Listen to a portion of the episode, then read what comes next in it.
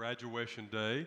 The idea being God works in special ways in seasons of transition. And you see the video speaks of some of that. You see people graduating and they're happy and heading off to what's new and what's next, excited about that. Others in transitions that are not nearly as happy, but difficult ones, but God also works there as well. Thinking about that during this season. Last week we talked about uh, how we let go of the past. Next week, really grabbing the future. Today, dealing with discouragement and disappointment in seasons of transition, which is really a big part of dealing with any kind of transition for, for lots of reasons. But also, we know today is Mother's Day. Uh, we're celebrating that in many ways. Each one of us has our unique ways we mark and celebrate Mother's Day. We have mums for moms on the altar. United Methodist Women put that in place for us, and some of you have those. Take those with you if you purchase one of those, our way of celebrating Mother's Day. You may or may not know the history of Mother's Day, but I want to share a little bit about it with you if I can. 1908, uh, by Anna Jarvis. The same year her mother died, uh, had a memorial service for her, and she wanted to recognize that and go beyond that also into celebrating mothers in a very special and unique way. Not really necessarily the way we always celebrate today.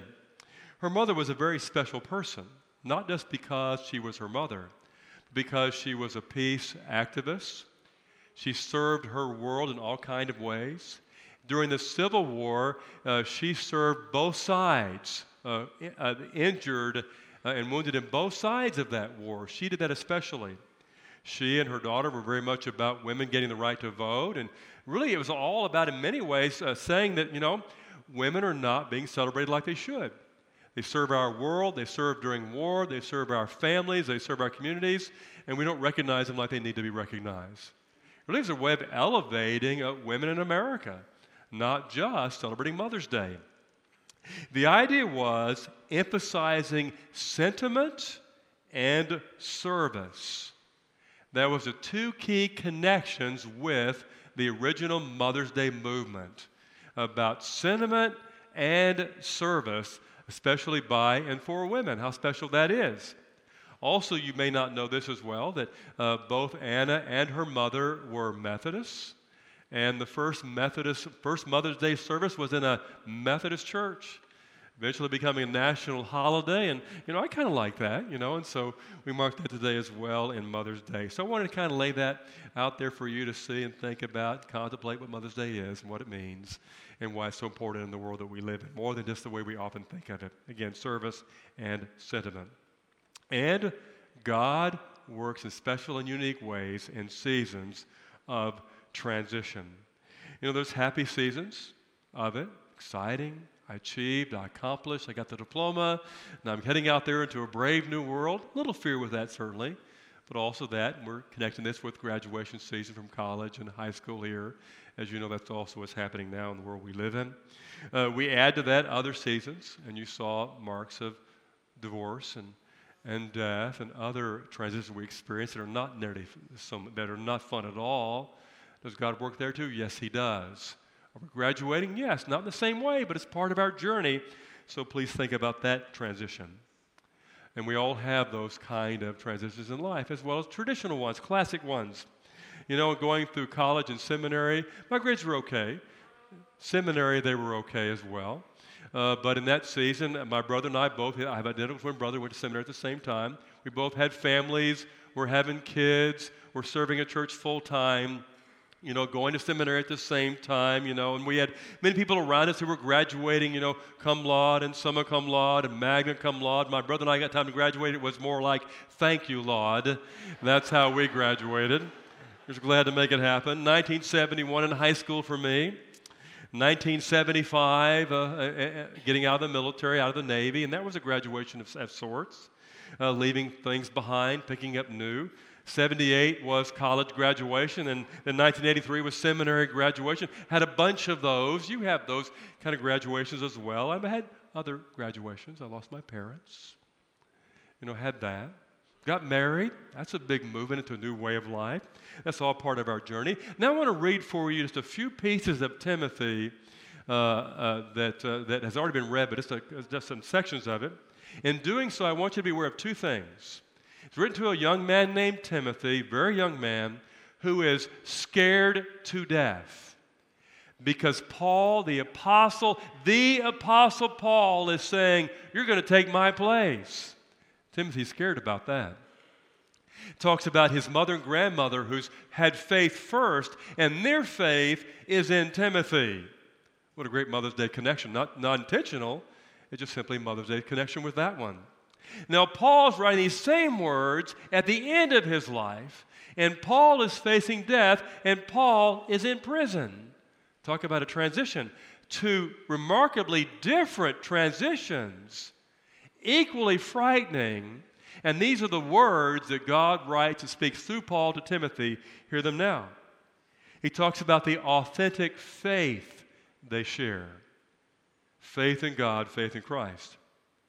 He also tells them this because of this, I'm reminding you to revive God's gift. Scott referred to that. Is in you through the laying on of my hands. God didn't give us a spirit that is timid or afraid, one is powerful, loving, and self controlled. Goes on to say, don't be ashamed of what I'm experiencing. I'm in prison. There are people probably talking about that. maybe I des- they think I deserve this. I'm in prison for Christ's sake. Don't be ashamed of me at all. I'm a prisoner of Jesus. Even though he is in this amazing transition, very difficult, and today we're talking about seasons of discouragement and disappointment. It's often part of our transitions.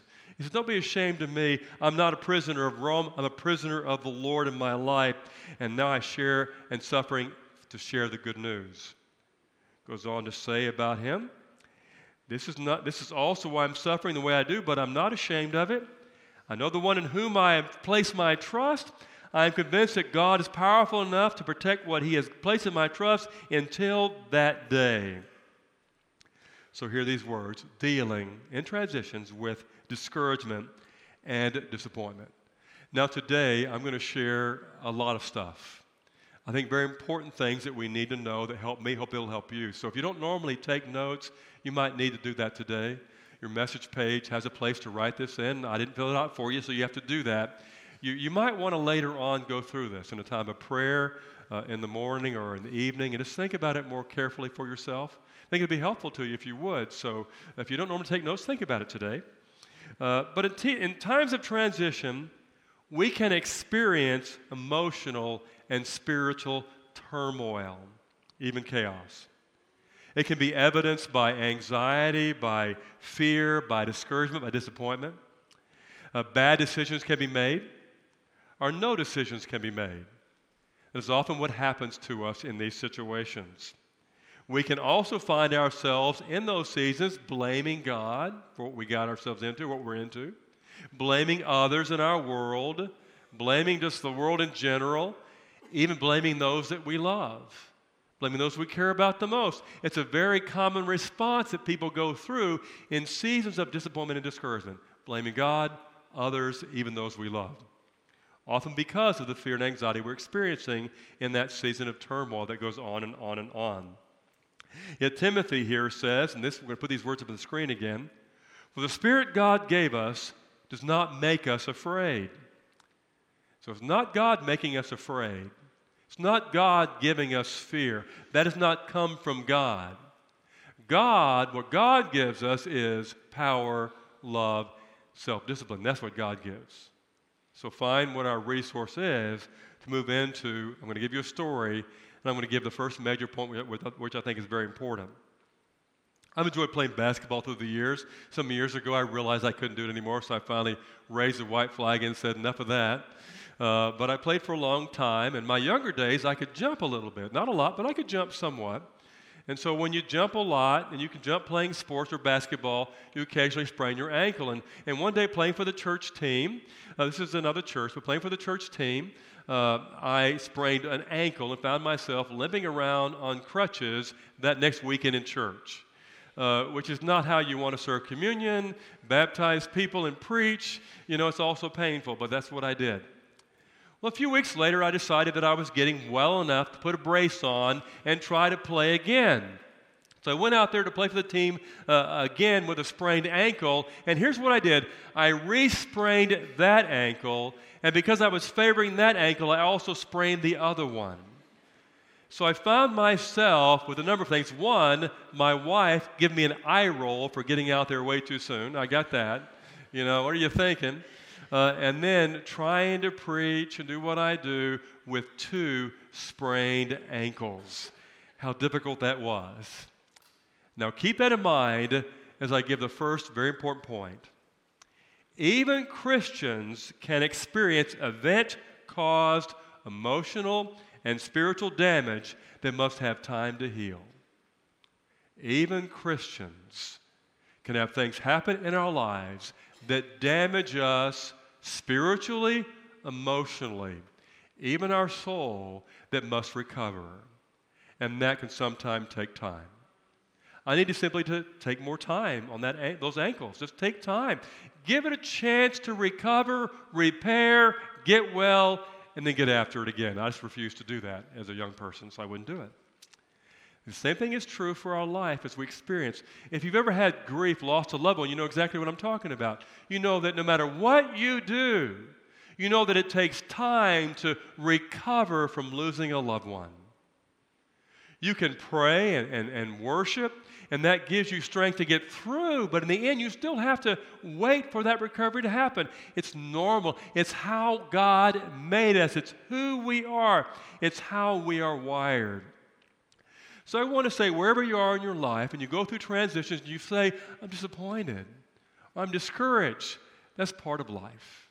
It's part of our journey sometimes. There's nothing wrong with you or me. It's not, many times, it's not even about our faith about a journey we walk through that will come out the other side one day and say, I'm stronger for that time. I've learned from that time, and God walked me through that time, and now I'm in a new place, and recovery and healing has now become my way and how I live and serve and love God, serve others, and walk with God today in a new place on the other side of that transition.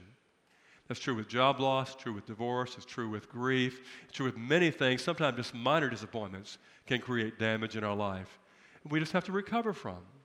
And I've told people that many times. They often don't like that. They want me to have some magical word that I can say that will automatically bring that. No, no, that's not how it works. That's not how God works. And the Bible doesn't teach that it works that way. So please hear that. I'll move to a second uh, uh, word. I'll give you that, uh, that quote in a second. But, but I said it often that we live in a culture of discontent. And, I, and I, what I mean is, the world we live in works really hard to make us be discontented. They want us to be discouraged. They want us to be disappointed. Here's where I think, here's where part of it I think that comes from. You know, every couple years we have these amazing elections that go on. We have presidential elections every four years. Every couple years we have uh, Senate and Congress elections. And uh, so we have that rare season when you, when you have a presidential and congressional and Senate elections all at the same time. Now, when that happens, the last election that that took place, you know how much money was spent by candidates to get us to vote for them? $6.3 billion, which is more than double what it was the previous election. They think it's going to double almost every election now, maybe 10 million the next election, 10 billion dollars the next election. And what typically a candidate wants to do, I'm not criticizing politics here, just talking about how this works. They want us to be discontented, discouraged, and disappointed, so we will vote for someone who will make us happy, give us what we want, make the world a better place. And so that's how that often is communicated to you and me in an overwhelming way we may think we are used to, but it influences us far more than we think it does. Nobody out there is trying to get us, make us content and satisfied and happy. No one's doing that. That's not how the world works that we live in. Now, we add to that advertisers who obviously want to make us unhappy, discontented, and discouraged and disillusioned and unhappy and disappointed, so we'll buy their product who they promise will make us happy, make us feel good, make our world a better place, and all kinds of amazing promises, which you, you know, it's hard to believe. How much money is being spent on that one? $180 billion a year, 560 billion worldwide. And we don't think that matters, but it does. It influences us in the most affluent world with the best health care, most affluent, most benefits, best of almost everything in human history. We're the most discontented, discontented unhappy people you, we could possibly imagine. And along with that comes dis- disappointment and discouragement. The world does not go the way that I want it to. We find ourselves that. Uh, some years ago, there was a television show on that Rhonda and I used to like to watch called Seventh Heaven. It's about a pastor and his wife, and they're a bunch of kids in a house. And, and my wife knows that, that I like to give a commentary when we watch television. She doesn't like that. This is why we like movies because I won't talk in movies nearly, uh, some I do, but not, not as much. Uh, but on TV, I do it a lot. Uh, I think she needs to know these points that I've discovered there. You know, her life would be so much fuller and better if she just listened to the good things I was going to share with her about what we're watching together. So people were laughing because you know that's the way your story is too, but we do that. And I, I, I would say things like, the church he's preaching to has about 70 people in it. Okay, a handful of people he's preaching to. And they live in a mansion.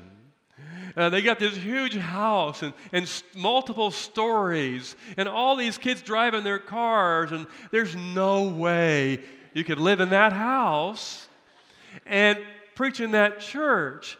And if you pay attention to television and movies, that's very common. They're living a lifestyle none of us can afford. They're living a way of life none of us could ever, ever, ever be able to do. It is all the time. And on top of that, there's a happy ending in 30 minutes or one hour, and a movie, two hours. We live in these snippets of time today, and we miss the point. And so here's the second point, if, you want, if you're taking notes.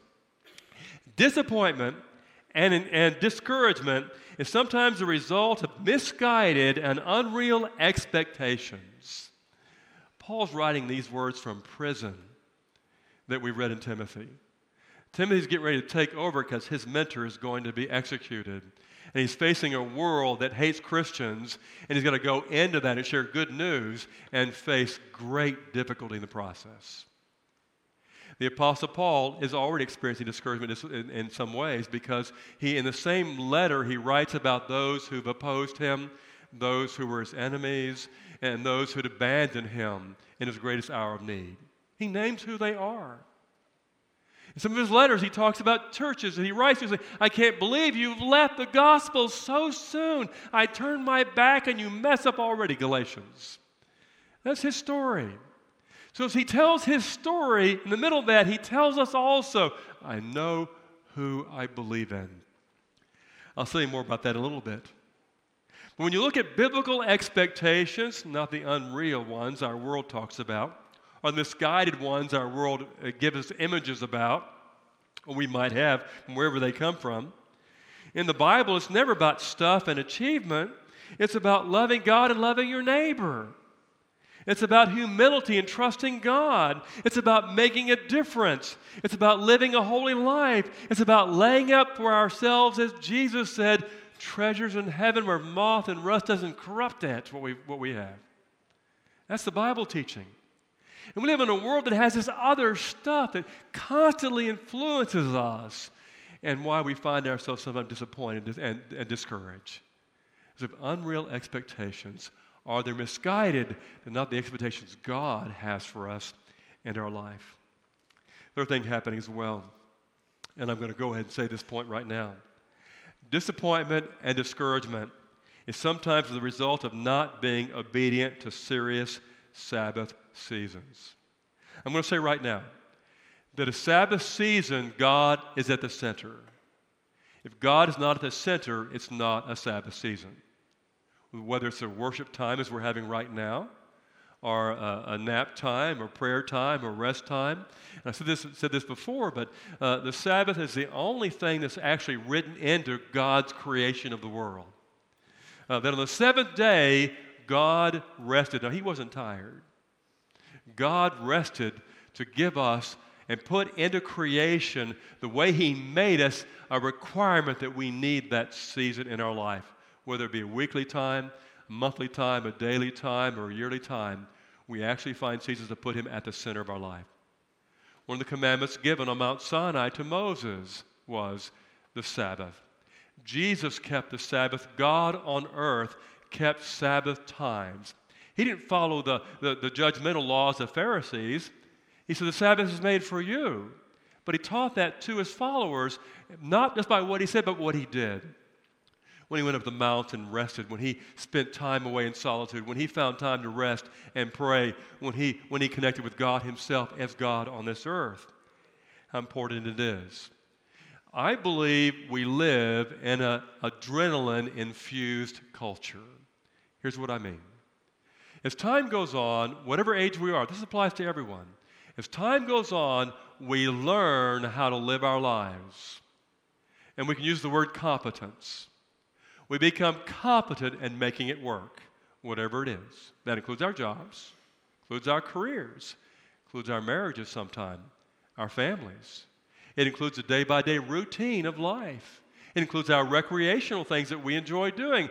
We get competent at that. We learn the drill. We operate that way. And as time goes on and on and on, in a week maybe, a month, a year, a generation, that time goes on, we find ourselves having left passion and joy and freshness behind. And we're living only on adrenaline and what we know how to do. Uh, some, word, some people use the word burnout to, to say that's what that is. There are many terms. We might say discouraged or disappointed. I thought I'd be happier. I thought I'd feel more joy. I thought I'd be able to engage life better. Thought I'd enjoy my family and my, and my marriage and my church more. And we don't realize what's happened. We're fueled on coffee and, and sugar and adrenaline, waiting for that to kick in. And we don't, what we don't know what's happening if we run out of that, it's gone. There's none of it left. Uh, some studies have shown that if we reach a point of burnout, having done that in our life, not thought we didn't need Sabbath rest and the way that we're taught to do that. We find ourselves living in a way where we, where we are consumed uh, by the busyness that describes our life and our competence, now living that way. They say that to recover at that point can take more than a year sometime to actually recover. Just to physically and emotionally and spiritually recover. I've known pastors who were told, take a year off, do nothing do nothing, and maybe you'll get well. If you don't, you're never going to get well. A year! Yes, a year. Because we're talking about how God made us. And so sometime we're simply in that situation of being discouraged at this point because we just run out of life. We run out of joy. We run out of freshness and energy, run out of spirit and soul, and it's simply just a physiological, emotional, spiritual thing that's left us to a place, and we don't know how we got there. Yet when you hear this message, you say, Oh, that's why I feel like I feel. And many times that's true for all of us. Sometimes we hit that at the end of the week. We say, I don't want to go to work this week. I don't want to get up this week. I don't want to go home today. I don't want to do anything now. Turn the TV on. That's how we know often. Sabbath is about God being at the center of that relationship rest, that family time rest, that even taking a nap rest, that worship, Bible, solitude time of rest, God the center, and that's where we are reinvigorated to find energy for the rest of life coming until we take that Sabbath rest again. That's how God created us to not live that way. It's saying that we don't believe God made us that way and we think we're God instead. That's why it's written in creation. That's the third point today. Move down to the, the fourth point in the story. Disappointment and discouragement is sometimes the result of neglecting healthy relationships while catering to the demands of unhealthy ones. Now, that's a book right there. That's a whole message series. So, obviously, I know I can't go into great detail with that. Now, I'm to, uh, right from the beginning of this, this, this last part of the message today, I'm not telling you to go home and get rid of people you think are unhealthy in your life. Oh, they're, they're causing me problems. No, that's not what I'm saying. So, don't even imagine that's what I'm trying to say today. What I'm saying is this if we don't, if we're not intentional, unhealthy people will suck up our life and not leave room for those that are healthy in our, in our life relationships. And so we find ourselves over time abandoning, losing, giving up, failing in our most important relationships because we have these unhealthy ones that are taking over completely. Now, Jesus cared about unhealthy people. He did. He loved them, served them, blessed them. We're not talking about neglecting those people to, to any level where we say, I don't have to have those in my life, because the, God calls us to serve many people like that. The church is about sometimes people who have those kind of needs. But Jesus always found time to spend with his disciples, with those who were going to lead the church when he uh, was resurrected. He found time to spend with them. He didn't neglect them for the crowds who came clamoring for his help and what they needed from him right now because they're unhealthy in all the ways and all that that means. Every pastor must learn this, and we have great difficulty learning it in our life. Some never learn it. I'm still learning it myself and how I serve God. In your first church, you discover that those who are unhealthy will take every square inch of the life you have. And every second of your service of God, they'll take it all. And you'll have no time for anyone else. Those who lead your church, those healthy people serve Christ with you, your own family, you have to learn to balance that out. I think sometimes we are discouraged and disappointed because we have done that, because good people are the ones who do that. It's Christians who do that. It's loving people who do that. People who follow Christ are the ones who do that. And so we have to realize that's part of the journey that often leads us to a place we don't want to be. And transitions are always full of that stuff. It's always full of that part of our life. And so disappointment, discouragement is sometimes the result of neglecting unhealthy relationships while catering to the demands of unhealthy ones. And again, I'm not telling you to go home and sending a note to those in your, in your life that you think are in that category. Well, I'm done with you. I'm not telling you to do that. I'm talking about balancing life as we follow Christ in a healthy way. We're able to live in a life of joy and freshness and abundance and have energy to serve those healthy, unhealthy people. To be able to be there for them when they need us in our life. To be able to be that one, to be, give that word or advice or help when they need it. Because we come from a place of strength which is our healthy relationships with God, family, church family, and others in your life who you know, who you know in that category. And that's all good in, in that light, so please hear that. Well, the final word here today is a, is a verse of scripture that we've, I've read already. Memorized it long ago, not with, this, not with this translation, but it's one I memorized a long time ago. It's worth memorizing. Because I know whom I have believed. He writes it in prison. He writes it to Timothy, who's scared to death of what's next. Stir up for yourself right now this gift that's in you. Through the laying on of my hands, I know who I believe in. I am convinced that he is able to guard that which I've entrusted to him until that day, when that day comes. And that leads into next week's message, which is what's coming next. Will you pray with me, please? Thank you, Heavenly Father, today for the words you've given us, the words of Scripture words of inspiration, the words you speak to in our hearts and our lives, the words of truth, worship, prayer, Mother's Day, special season, God, you've given us, and graduation day. May you speak to our hearts. May we learn, grow, and change. May the future of God be better than the past.